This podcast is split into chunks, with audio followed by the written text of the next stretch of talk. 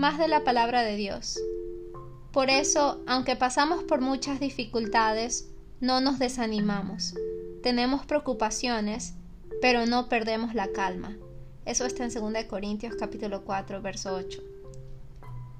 Dios sanó las heridas de los que habían perdido toda esperanza.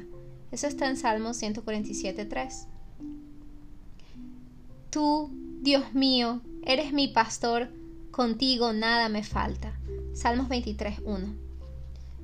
Dijo así, el Señor es mi roca, mi amparo, mi libertador, es mi Dios, el peñasco en que me refugio, es mi escudo, el poder que me salva, mi más alto escondite, Él es mi protector y mi salvador.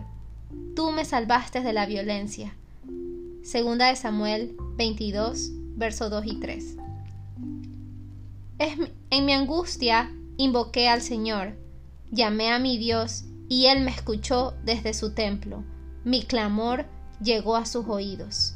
Segunda de Samuel, capítulo 22, verso 7.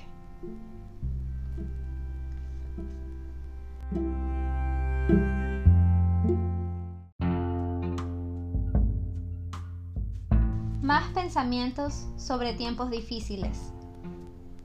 No deberíamos enojarnos cuando nos suceden cosas inesperadas. Dios, en su sabiduría, quiere hacer de nosotros algo que todavía no hemos alcanzado y Él está lidiando con nosotros con propósito. Esa es una frase de J.I. Packer. Y cuando leí esto se me vino este versículo a la mente que está en Romanos 8:28. Ahora bien, sabemos que Dios dispone todas las cosas para el bien de quienes lo aman, los que han sido llamados de acuerdo con su propósito. Y tenemos otra frase. La única manera de aprender a tener una fe firme es soportar grandes pruebas.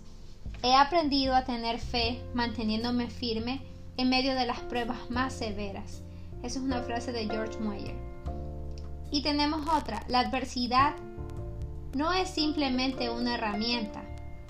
Es la herramienta más eficaz de Dios para el avance de nuestra vida espiritual. Las circunstancias y eventos que vemos como un límite son a menudo las mismas cosas que nos lanzan a periodos de intenso crecimiento espiritual. Una vez que comenzamos a comprender esto y lo aceptamos como un hecho espiritual de la vida, la adversidad se vuelve más fácil de soportar. Eso es una frase de Charles Stanley. Tenemos otra frase de Bill Bright. Nuestro amoroso Dios usa las dificultades en nuestras vidas para quemar el pecado y edificar la fe y el poder espiritual.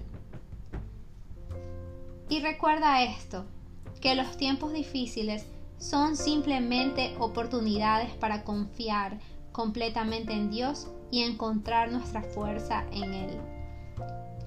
Recuerda, los tiempos difíciles también pueden ser tiempos de intenso crecimiento personal y espiritual y consejos para poner en práctica. Yo te recomiendo que hables de ello. Si estás pasando por momentos difíciles, no presiones el botón de pánico en tu interior y guárdalo todo cerrado en tu interior. No. Habla con una persona, habla con un amigo, habla con tu pareja, una persona que tú realmente puedes confiar, si es necesario. Una segunda opinión, tercera, cuarta, suele ser útil entonces, si tus problemas parecen ser abrumadores, debes buscar ayuda externa, comenzando por supuesto con un líder, un pastor de tu iglesia. Inicia una conversación con alguien, eso te va a ayudar mucho también.